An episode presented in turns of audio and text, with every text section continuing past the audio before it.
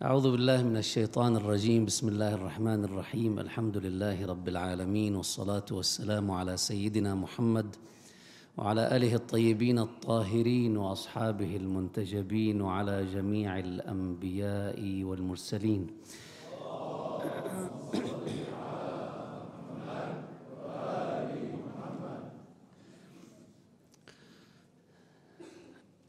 كما هي العادة في كل ليلة نحاول أن نسافر إلى عاشوراء قبل أربعة عشر قرنا من الزمن. لعلنا نستلهم من هناك بعض العبر لما ينفعنا في حياتنا.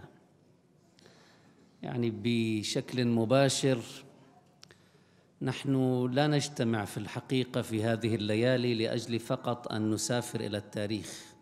ونبقى هناك نترك بضاعتنا هناك ثم نأتي من دون أي بضاعة نحملها معنا إلى الحاضر لأن مسؤولياتنا في الحياة هي حياتنا التي نعيش فيها. الله سبحانه وتعالى لن يسألنا ماذا صنع الحسين وأصحابه ولا ما ما صنع يزيد وأصحابه. لن يسألنا عن كل ما في التاريخ. تلك أمة قد خلت لها ما كسبت ولكم ما كسبتم. هذه هي القصة. لنا ما كسبنا. عندما نسافر عبر التاريخ لا لنغرق هناك ولا لحتى نجيب التاريخ ونتصارع عليه أيضا في الواقع الذي نعيش فيه. بمعنى يبلش بعضنا يخانق بعضنا لأنه نحن حزب الحسين والآخرين حزب يزيد. لا ليس الأمر كذلك. اللهم صل على محمد وآل محمد. وإنما في الحقيقة ما نريده هو أن نأخذ عبرة من التاريخ. عندئذ نستطيع أن نحسن من أوضاعنا.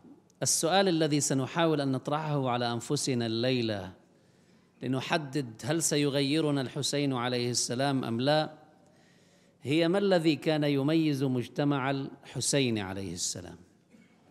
ما الذي كان يميز مجتمع الحسين عليه السلام؟ أنا سأنطلق من قصة صغيرة لها علاقة بحادثة حصلت تروى لنا في عاشوراء وربما نمر عليها من دون تعمق كبير في دلالاتها. الإمام الحسين عليه السلام عندما كان يسير كانت تسير إلى جنبه وجواره مصادفة. قافلة زهير بن القين. ولما نبي كتبوا عنه بالتاريخ يقولون كان زهير بن القين أموية أو عثمانية الهوى. يعني كان بالسياسة مخالف لحركة الإمام الحسين عليه السلام. هلأ بالدين والتقوى والصلاة والصيام وغيرها عادة ما كانت كثير من الناس عندهم مشكلة أن يكونوا مع أهل البيت بالصلاة والصيام وبالعبادات. لكن بالسياسة وبالأمور الحياة ما عندهم مشكلة يكونوا مع غير أهل البيت. هذا الشيء بيقول لك هذا حساب وهذا حساب. هذا حساب وهذا حساب. بالعبادات أهل البيت عباداتهم أورع أتقى أقرب إلى الله ناخذ منهم. بالسياسة الحكام الموجودون هم بيعرفوا يشتغلوا سياسي. أهل البيت بتعبوا بالسياسي. وبالتالي نأخذ من هذا شيء ومن هذا شيء وبنجمع وبنشوف لوين بنوصل كثير من الناس ربما كانوا يفكرون بهذا الاتجاه. الإمام الحسين عليه السلام كان يريد لهذا الإنسان زهير بن القين أن يأتي وينضم معه. حاول مرارا أن يرسل له لكي يجتمع معه رفض. إلى أن ثارت سارت الأمور بشكل جاء زهير وجلس مع الإمام. ذكره الإمام ببعض القضايا. وانضم إلى جيش الإمام الحسين عليه السلام. ما هي الدلالة فعليا العميقة التي نأخذها من هذه القصة والحادثة؟ حتى نعرف أو حتى ندرك هذه الدلالة خلينا شوي نسأل حالنا نحن. إذا التقينا يوم من الأيام مع شخص بالسياسة مش معنا. نحن خط وهو خط. أو إذا كان عندنا مشاكل بالعوائل بين العوائل بعض البعض أو بالقرى هذا من ضيعة وأنا من ضيعة وفي حساسيات بين أهل الضيعة الفلانية وأهل الضيعة الفلانية. فعليا هل نحاول أن نقيم جسر بيننا وبين هذا الإنسان؟ نحاول نحكي نحن وياه؟ بنحاول نتحاور؟ بنحاول نقرب وجهات النظر بنحاول نشوف ما هي المشتركات بيننا وبينه حتى نضيق المسافة حتى ما يضل مسافة بعيدة بين الشخصين. لأنه في مسافة تاريخية بعيدة بين الأسرتين أو بين الحزبين أو أو أو ما إلى ذلك. في عنا كثير مشاكل من هالنوع بالحياة. والواحد منا لو رجع إلى نفسه يجد بأنه ما له خلق عمليا أنه يروح يبذل جهد ويفتش شو المشترك بينه وبين فلان اللي بينه وبينه صار عشر سنين يمكن ما بيحكوا مع بعض وما لهم خلق على بعض. أو بالمصلحة هني ضراير مثل ما بيقولوا. يعني بما العمل نفس العمل نفس المهنة نفس الكارير الموجود فبصير في نوع من الأزمات بين الطرفين. بنحاول فعليا أن نقرب بين وجهات النظر. واحد منا يبادر إذا التقى هو وياه بيقول له والله فلان عازمكم على عازمك على الإفطار مثلا بشهر رمضان أو على فنجان قهوة أو شاي. مين عازم؟ والله عازم فلان وفلان وفلان. لا اسمح لي ما بدي روح. ليش ما بدك تروح؟ لأنه والله فلان في بيني وبينه مشكلة. شو هي المشكلة؟ كذا وكذا وكذا. في بينك وبينه مشتركات شيء؟ إيه في بس أنا المشكلة هي الأساس عندي. طيب هاي المشتركات شو بنعمل فيها؟ ما فينا نشتغل عليها لحتى هاي المشتركات اللي بينك وبينه كثير من الأفكار بتتشاركوا فيها سوا. بعض الأطباع والعادات الموجودة أيضا مشتركة. في نفسية طيبة ببعض الجوانب فينا شوي ناخذ ونعطي فيها؟ لا ما فيها. بس أنا بركز على شو؟ على السلبيات. واحد بده يتزوج وحدة. هلأ سابقا كانت أصعب من هلأ. هلأ شوي أقل. الحمد لله. مين مقلد الزوج العريس؟ مقلد فلان. العروس مين مقلدة؟ مقلد فلان. آخر واحد ثاني لا ما بيصير. تقليد فلان ما بيصير يجتمع تحت سقف واحد مع تقليد فلان الآخر. مرجع ومرجع ما بيصير. يا عمي بتصلوا أنتم ولا لا؟ مؤمنين أو لا؟ نعم مؤمنين متدينين. بتصوموا شهر رمضان؟ نعم. تتركوا شيء عباداتكم؟ لا. أخلاقياتكم كيف؟ ممتازة. تعاملنا مع العالم ما في مثله بس مشكلة فلان مقلد مرجع وفلانة مقلدة مرجع آخر. قادرين نشوف الإيجابيات والمشتركات لحتى نأسس حياة زوجية بين الطرفين ولا لا؟ ما قادرين. بنلاقي حالنا فعليا مش قادرين. بنلاقي حالنا مش قادرين. بالسياسة أيضا كذلك. واحد ينتمي سياسيا لخط أو لحزب والثاني ينتمي لحزب آخر أو حركة أخرى. فينا نلاقي مشتركات بين الطرفين؟ لا والله. في مشاكل قديمة وبعد ما بدنا. خلص. صنع الحداد يعني حائطا جدارا سميكا بيننا وبين هؤلاء. وما في إمكانية لنتلاقى. ما في غير الله سبحانه وتعالى. بنرددها كثير هاي العبارة. ما في إلا الله سبحانه وتعالى بيجمع بين فلان وفلان وفلانة وفلانة وهكذا. الإمام الحسين لو كان يفكر بهذه الطريقة فعلا كان والله حاول شي يوم من الأيام زهير بن القين حاول يحكي له كلمتين مع الحر بن يزيد الرياحي يعظه يرشده حاول مع الأعداء يوم العاشوراء يعظهم ويرشدهم وينبههم إلى خطئهم وإلى أين يصلون ومن يعصون. ليش بده هالشغلة؟ خلاص هم باتجاه وأنا باتجاه. على ما يدل ذلك في الحقيقة وهي النقطة اللي سنحاول أن نضيء عليها الليلة. على ما يدل؟ يدل على مشكلة حقيقية في طريقة تربيتنا. وهاي المشكلة تنسحب على كل الدوائر التي نحتك فيها بناس آخرين. هي نفس المشكلة اللي بتخلي اثنين ما يتزوجوا لأنه واحد مقلد مرجع والثانية والأخرى الفتاة مقلدة مرجع آخر. هي نفس المشكلة اللي بتخلي اثنين أيضا ما يتزوجوا لأنه هو من عيلة وهي من عيلة. أو مثلا مثل ما بنصنف جنوبي وبقاعي بلبنان. أو واحد من هذا البلد العربي وذاك من بلد آخر يعني في عندنا نوع من. هي نفس المشكلة. هي نفس المشكلة التي تجعل فئتين ينتميان إلى نفس المذهب. أنا ما بحب أحكي مذهب وطائفي وكذا لكن بدنا نفصل المشكلة حتى نرجع نركبها من جديد بشكل سلس ونقدر نبني عليه إن شاء الله. نفس المذهب مجموعتين من الناس ما قادرين يلتقوا. هي نفس المشكلة مشكلة تربوية.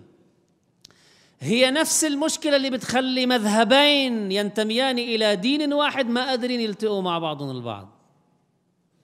هي نفس المشكلة اللي بتخلي دينين يشتركان في كثير من الأمور لا يلتقيان مع بعضهم البعض. هي نفس المشكلة اللي بتخلي اثنين واحد متدين والثاني لا ما, ما له على علماني مثلا خارج إطار الديني كليا. كمان ما يلتقوا هي هذه المشكلة تقوم على التالي. نتربى نحن بكثير من الأحيان نتربى في عوائلنا من دون أن نشعر نتربى في مجتمعاتنا من دون أن نشعر نتربى على أن ننظر فقط بعين واحدة.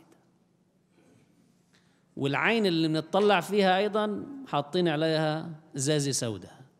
يعني عين لا تبصر إلا السلبيات. لا تبصر هذه العين إلا الشيء التي الذي نختلف به مع بعضنا البعض. وبالتالي ما بيعود عندنا نظرة متوازنة. يعني الآن أنت كيف بتقيم إنسان؟ بيقول لك الآن كيف بتقيم إذا أنت ناجح بشغلك أو لا؟ إذا أنت بس مركز على أنه الصفقة الفلانية اللي أنت بشغلك حاولت أن تحصل عليها ولم تحصل عليها وإجا جهة أخرى أو فلان بنفس العمل أخذها منك فبالنتيجة ما حتقدر تشوف أنه أنت يا عمي ربحان كل السنة ربحان ما شاء الله دكي أنت بس عم تطلع على هذه الخسارة اللي معتبرها خسارة بس مقابلها ما عندك ربح. كيف بنعمل الجردة آخر السنة بالشغل؟ بنشوف الأرباح وبنشوف الخسائر. بنحطهم مع بعضهم البعض بيطلع معنا النتيجة. ربحان أو خسران. بالتربية عادة لما الإنسان بيتربى بطريقة تنمى عنده الأعصاب خلينا نسميها الفكرية أو النفسية. هاي اللي بس بتروح لتلتقط السلبيات. ليش ما بدك تلتقي مع فلان؟ ما عاجبني. شكله مش عاجبني. حاولت تحكي أنت وياه لتشوف فعليا داخليته كيف؟ لا. ليش ما بدك تتزوج فلان أو فلانة؟ لأنه والله مقلدين مراجع مختلفين ما بيزبطوا تحت بيت واحد.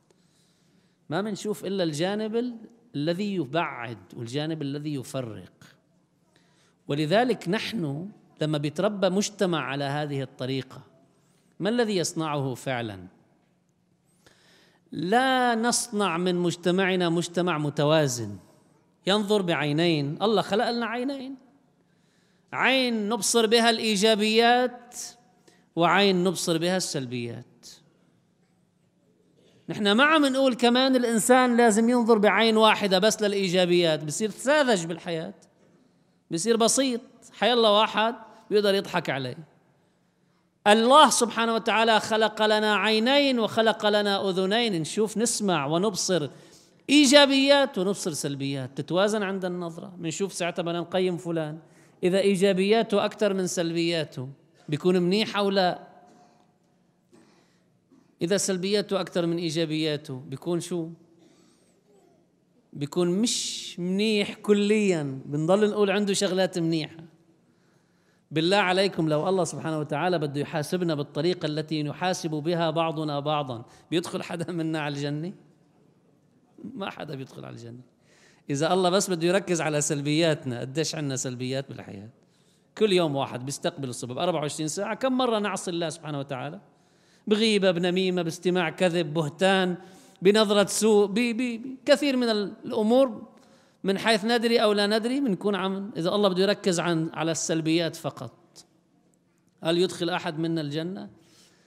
لما الله سبحانه وتعالى هو قال لنا أكتب حسناتكم وسيئاتكم. ما يلفظ من قول إذ يتلقى المتلقيان عن اليمين وعن الشمال قعيد ما يلفظ من قول إلا لديه رقيب عتيد. نحن بالادب بأدبياتنا بنقول في عندنا ملك يكتب الحسنات وملك يكتب السيئات. ويوم القيامة الله بحطنا على الميزان.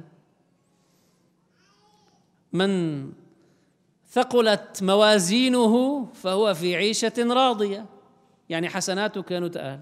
ومن خفت موازينه ما في شيء فاضي من جوا فأمه هاوية. يعني هو بيروح إلى مصيره. ومع ذلك بضل الله يرحمنا. وبضل الله ينطرنا لهالإيجابيات في يوم من الأيام تبين.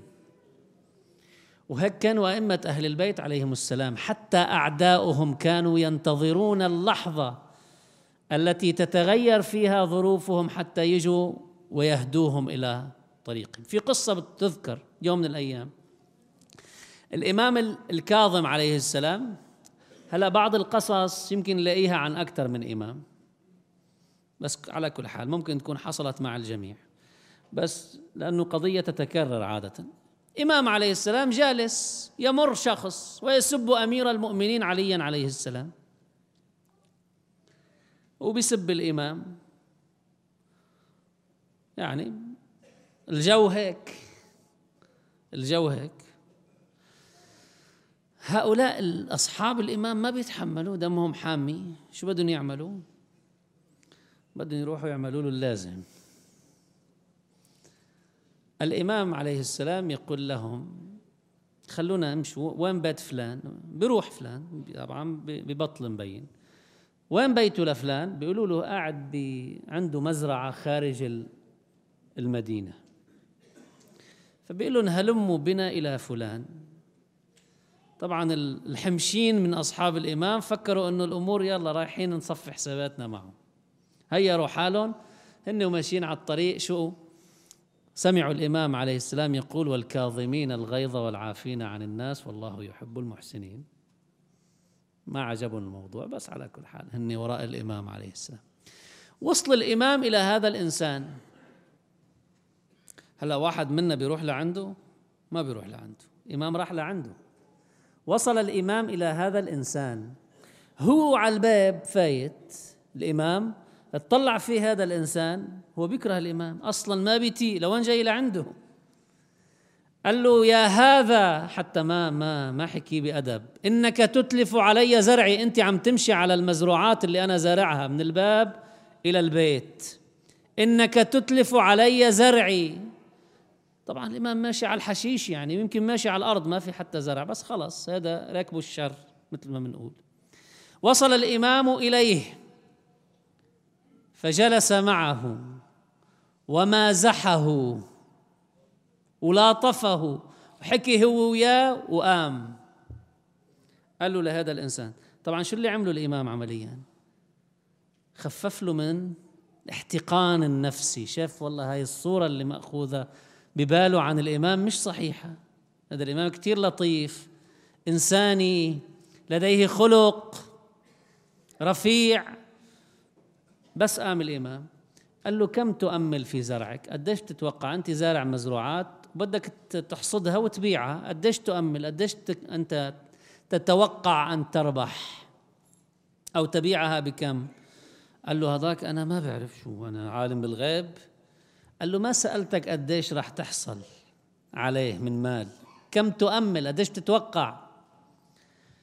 قال له للإمام 300 فقال له الإمام هاي 300 وهاي 300 ثانية؟ وزرعك على حاله. يعني شو؟ قال له هاي 300 وزرعك على حاله. يعني أنت بعدين بس تحصد حتبيعه ب 300 فصار عندك شو؟ 600 يعني ربحان وزيادة. وزرعك بعده ما اشبه شيء أنا.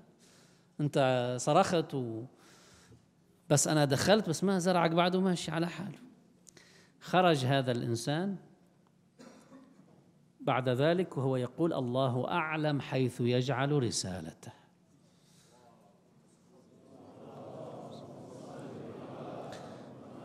هؤلاء الله سبحانه وتعالى هو أعلم حيث يجعل هؤلاء أئمة مش بالبلاش مش لأنه أقرباء النبي صلى الله عليه وآله وسلم وإنما لأنهم أصحاب خلق وفكر وعقيدة ودين وسلوك وطهر وصفاء نفس. هيك الله بيجعل هؤلاء الناس يكونون قادة رساليين. وراح أخونا لقوه بعدين هذا صار يتردد إلى المسجد. قلبوا الإمام 180 درجة. لو كان الإمام يتصرف كما نتصرف نحن في كثير من أوضاعنا. كان له شغل بفلان كان عمل مثل ما بيعملوا كثير من الناس في هذه الأيام. وما ناقصه الإمام شيء عنده أصحابه أقوياء وأشداء. بيبعث له اثنين ثلاثة بيعملوا له فلقة وخلاص انتهت القصة. فشينا خلقنا. هيك بنشتغل أحيانا في كثير من الأحيان هيك بنعمل. أن يكون لدينا حس أنه نشوف أنه هذا الإنسان ليش سب الإمام؟ لأنه مضلل لأنه جاهل ما عارف منيح ما واصل الأمور منيح ما محتك مع ناس تفرجيه الصورة الثانية تربى بطريقة سلبية.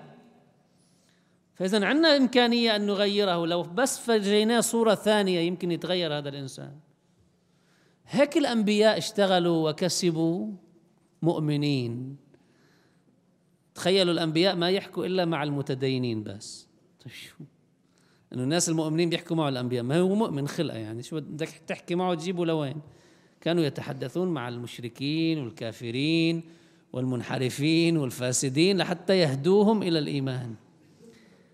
نحن عندنا أقل من ذلك. نحن ما عم نحكي بهذا المستوى. نحن أقل من ذلك. مجتمع المؤمنين الذي نحن فيه. هلأ نحن الآن في مجتمع إيماني. الآن لو واحد منا في هذا في هذا المجلس في هذه القاعة. ما بيحس إنه عنده شوية حساسيات مع بعض الموجودين في هذه القاعة؟ لسبب ولآخر. أو بعض أقربائهم. أو بالمجتمع بشكل عام مش بالقاعة.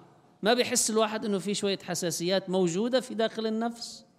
في شوية عداوات شوية بغضاء شوية كراهية شوية مشاكل قديمة مرسبة مع من البي للولد لولد الولد. ماشي. ما بحس الواحد منا أن هناك شيء من ذلك مع أنه كلنا نجتمع اليوم على اسم الحسين عليه السلام.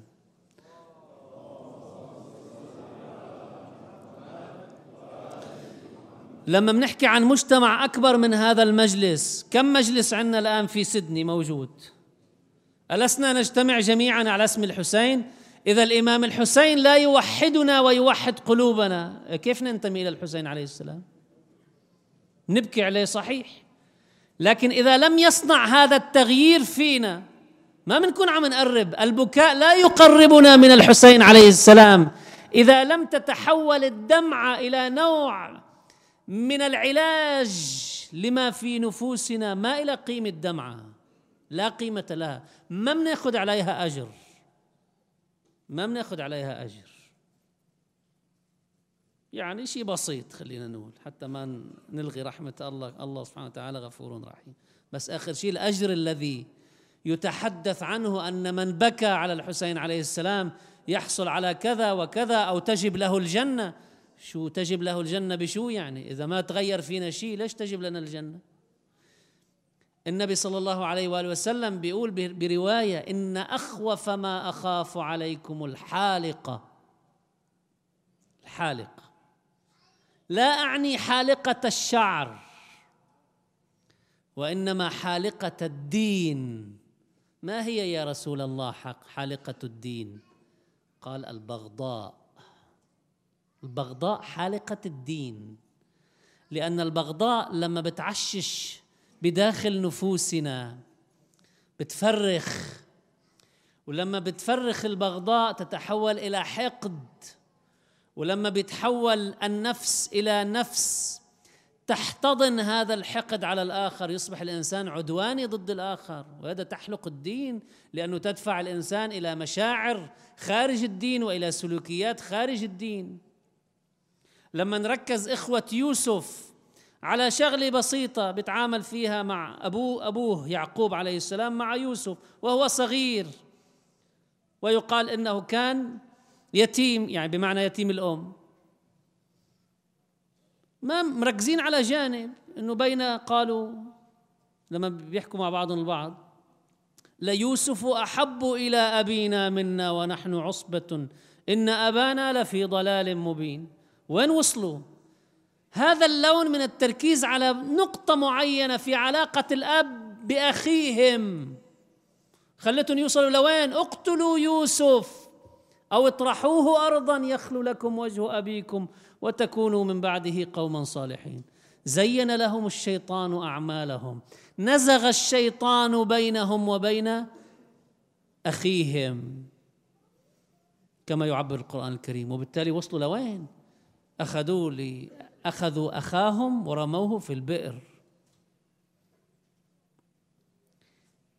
الإنسان الواحد منا عندما نحضر في كربلاء ونرى كيف كان مجتمع الحسين عليه السلام. إنه ما نتخيل ما نتخيل لما اليوم بنسمع عن أصحاب الحسين أو عن أقرباء الحسين عليه السلام. هلا خلينا نشيل المعصومين على جنب. إنه ما بيختلفوا بين بعضهم البعض ببعض وجهات النظر إنه ما في شوية حساسيات. موجودين. حتى بعض الروايات بتحكي عن أولاد العمومة من أهل البيت يعني. قلنا شيل المعصومين على جنب. مش معصومين في عندهم مشاعر. واحد بيحسد الثاني واحد بيعتبر إنه هو له حق والثاني ما له حق موجود.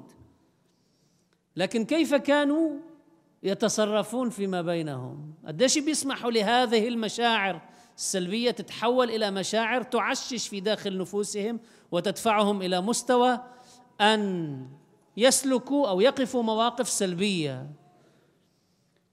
مجتمع الحسين عليه السلام الذي نراه اليوم أكيد كان في شيء ما من هنا وهناك بين بعضهم البعض لكنهم توحدوا بالله اولا وبرسول الله ثانيا وتوحدوا بالحسين عليه السلام. هذا اللي بدنا ناخذه من عاشوراء. بدنا نغير ذهنيتنا نغيرها. من ذهنية لا تنظر إلا إلى السلبيات إلى ذهنية تنظر إلى السلبيات والإيجابيات معا. هيك بنصير نشوف في المجتمع الواحد بنحاول نشوف العناصر المشتركة التي يمكن أن نقف فيها على أرض مشتركة فيما بيننا.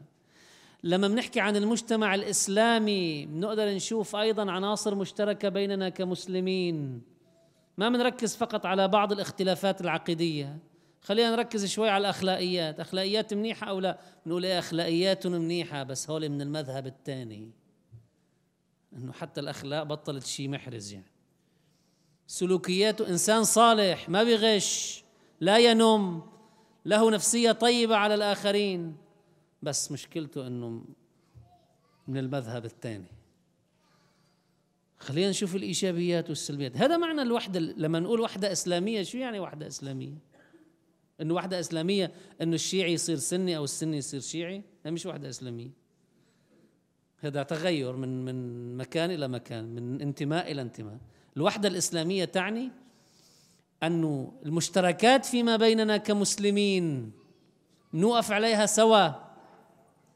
قضايانا اللي بتهمنا اليوم بالغرب مثلا نقف مع مع بعضنا البعض تجاه حلها مشاكلنا الموجودة بنحلها سوا لأنه مشاكل مشتركة. وإذا في شيء مختلفين فيه بنحله بالحوار. هاي الوحدة الإسلامية. الوحدة الإسلامية أن يقف بعضنا مع بعض في القضايا التي نتفق فيها وأن يحاور بعضنا بعضا في القضايا التي نختلف فيها. الإنسان اللي ما بيكون وحدوي الإنسان الذي لا يكون وحدوي ما في يعيش مع آخر مختلف عنه بده الناس كلها تكون مثله.